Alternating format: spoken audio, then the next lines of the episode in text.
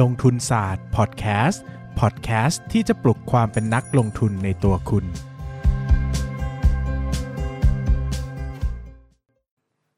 สวัสดีครับ ยินดีต้อนรับเข้าสู่รายการลงทุนศาสตร์พอดแคสต์รายการที่ชวนทุกคนมาพัฒนาความรู้ด้านการเงินและการลงทุนไปด้วยกันนะครับ สวัสดีครับทุกท่าน ช่วงนี้ก็หนักเนาะนะครับ เรื่องของสถานการณ์โควิดนะครับ โดยเฉพาะตัวเลขผู้ติดเชื้อผู้เสียชีวิตนะครับ ค่อนข้างจะหนักมากนะครับ แล้วก็ในมุมมองของตลาดหุ้นละกันนะ ผมพูดในมุมมองของตลาดหุ้นนะครับ เราเจอปรากฏการณ์ที่ผมว่าเกินคาดนะครับ เพราะว่าตลาดหุ้นเนี่ยรับรู้ ช่วงที่โควิดติดกันวันละประมาณ 5,000 คนเสียชีวิตประมาณวันละ 50 คนเนี่ยไปแล้วนะครับ ดูจากตลาดเนี่ยไม่ค่อยตื่นเต้นนะดูจากการเคลื่อนไหวของตลาดเนี่ยค่อนข้างจะเหมือนรับทราบแล้วนะครับ แล้วก็เฉยๆนะคือไม่ค่อยรีแอคเท่าไหร่เพราะว่ามันไปนิ่งอยู่ตรงนั้นนานพอสมควรนะครับ แต่ 2-3 วันที่ผ่านมาเนี่ยมันขึ้นมาเป็นเกือบหมื่นแล้วเนาะนะครับผู้เสียชีวิตก็เกือบร้อยต่อวันนะครับ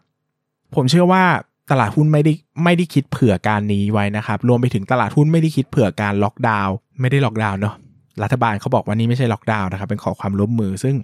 ตลาดหุ้นไม่ได้คิดเผื่อเรื่องนี้ไว้นะครับทำให้ตลาดหุ้นค่อนข้างจะผันผวนมากนะครับ และสิ่งหนึ่งที่เกิดขึ้นนะครับ ก็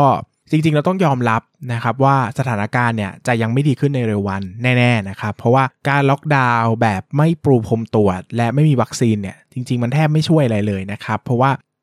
มันคือการปิดการเคลื่อนย้ายของคนเนาะแต่สุดท้ายแล้วเนี่ย ภูมิคุ้มกันมันยังไม่ได้เพิ่มมากขึ้นนะครับ ก็ไม่เห็นประโยชน์ที่ชัดเจนนะครับในการในในการในการล็อกดาวน์ที่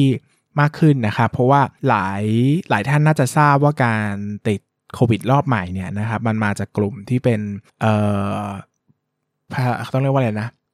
คนที่รับเหมาก่อสร้างนะครับหรือว่าโรงงานนะครับคือต้องเข้าใจว่าเป็นกลุ่มคนที่ทำงานหาเช้ากินค่ำนะครับแล้วก็ลักษณะสังคม ลักษณะชุมชน ลักษณะที่อยู่เนี่ยมันไม่ได้เอื้อต่อการที่จะเกิด social distancing ได้นะครับพอเกิดการติดเนี่ยมันก็ติดแบบเยอะมากนะครับซึ่งเราต้องเข้าใจก่อนว่า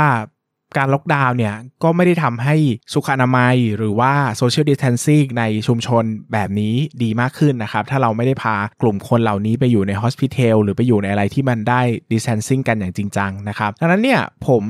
เชื่อมั่นว่าตัวเลขก็น่าจะไม่ได้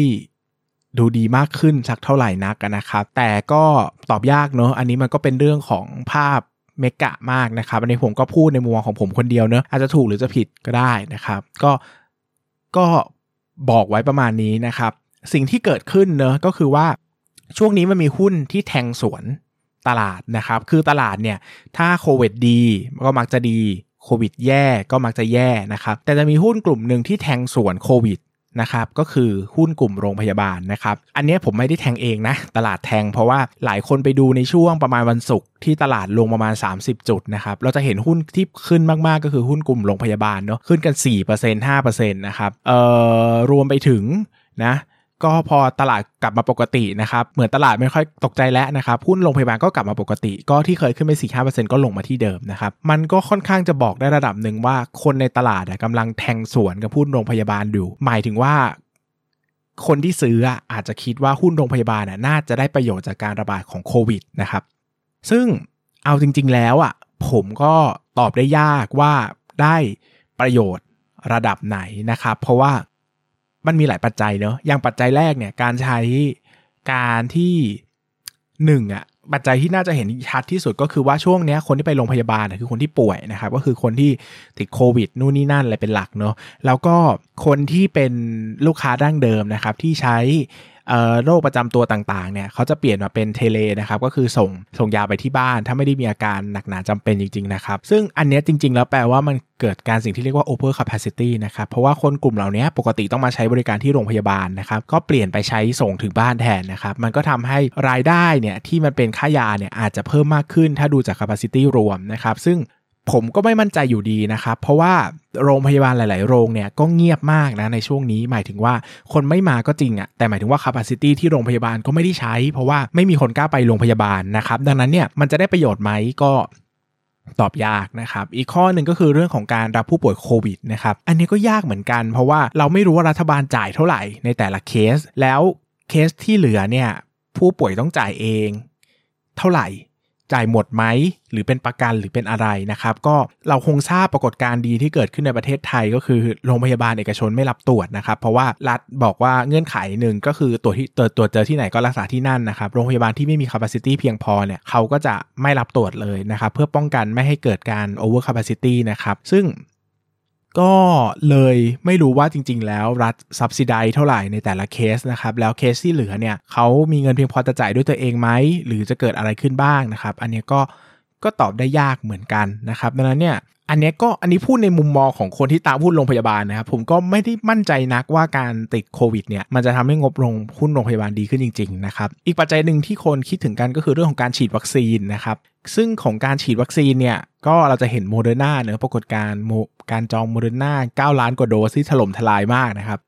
15% ของประชากรได้มั้งเยอะมากนะครับ เป็นประเทศที่ประชากรควักเงินซื้อวัคซีนฉีดเองนะ ตั้งแต่ซีโนฟาร์มแล้วเนอะที่ก็บริษัทเอกชนก็ควักฉีดให้พนักงานนะครับ รวมไปถึงโมเดอร์นานะครับ ก็คำถามก็คือว่าแล้วมันเป็นยังไงล่ะ มันเกิดผลอะไรล่ะนะครับก็โดยทั่วไปเนี่ยเข้าใจว่าโรงพยาบาลทุกแห่งเนี่ยไม่ได้กินกำไรเยอะนะครับหมายถึงว่าคิดค่าฉีดต่อคนเนี่ยประมาณ 200 บาทนะครับซึ่งอันเนี้ยก็ ผมไม่มั่นใจอะ่ะพูดกันตรงๆนะในมุมมองของคนที่ทำงานโรงพยาบาล แล้วก็เห็นงบโรงพยาบาลเยอะๆผมไม่มั่นใจว่าตรงนี้จะเป็นมุมมองในแง่บวกของหุ้นโรงพยาบาลจริงๆ หมายถึงว่า การที่การที่คุณรับฉีดวัคซีน โดยแลกมากับ capacity ของคนแลกมากับ capacity ของสถานที่ โดยรับแค่คนละ 200 บาทเนี่ยมันคุ้มจริงๆหรอ ถ้าเทียบกับบินต่อใบเสร็จปกติคุณรับการตรวจของคนที่มาตรวจโรงพยาบาลคนหนึ่งคุณได้ 2,000อะ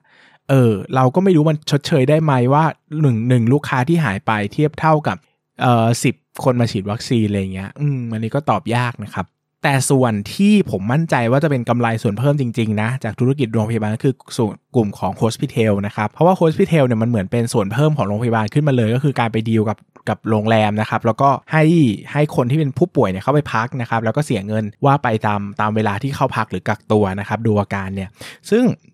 สิ่งที่เกิดขึ้นก็คือตรงนี้น่าจะเป็นกำไรส่วนเพิ่มจริง ๆ เพราะว่า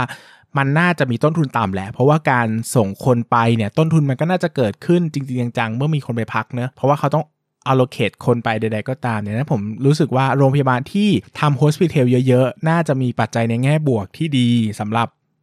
สำหรับอุตสาหกรรมนะครับ แล้วก็สังเกตว่า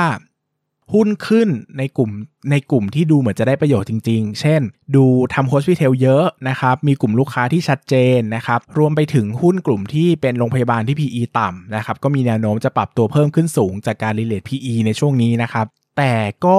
ไม่มั่นใจเหมือนกันว่างบออกมาแล้วตลาดจะพึงพอใจหรือเปล่านะครับ เพราะว่าจริง ๆ แล้วเนี่ยเรื่องเรื่องของโควิดเนี่ยมันมีเรื่องของความมีมนุษยธรรมเข้ามาเกี่ยวข้องเยอะนะครับ หมายถึงว่าส่วนหนึ่งก็เชื่อว่าโรงแรมคงไม่ได้คิดแบบกำไรแบบเต็มเม็ดเต็มหน่วยเหมือนปกติที่ทำกันเนาะเราจะทราบหลาย ๆ chain ที่เป็น chain ที่มีความเป็นการกุศลค่อนข้างเยอะนะครับ เช่น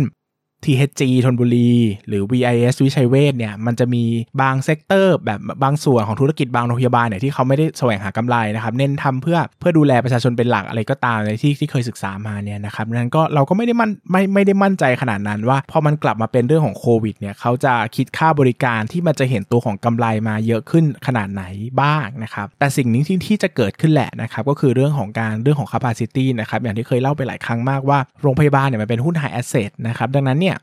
เวลาที่มัน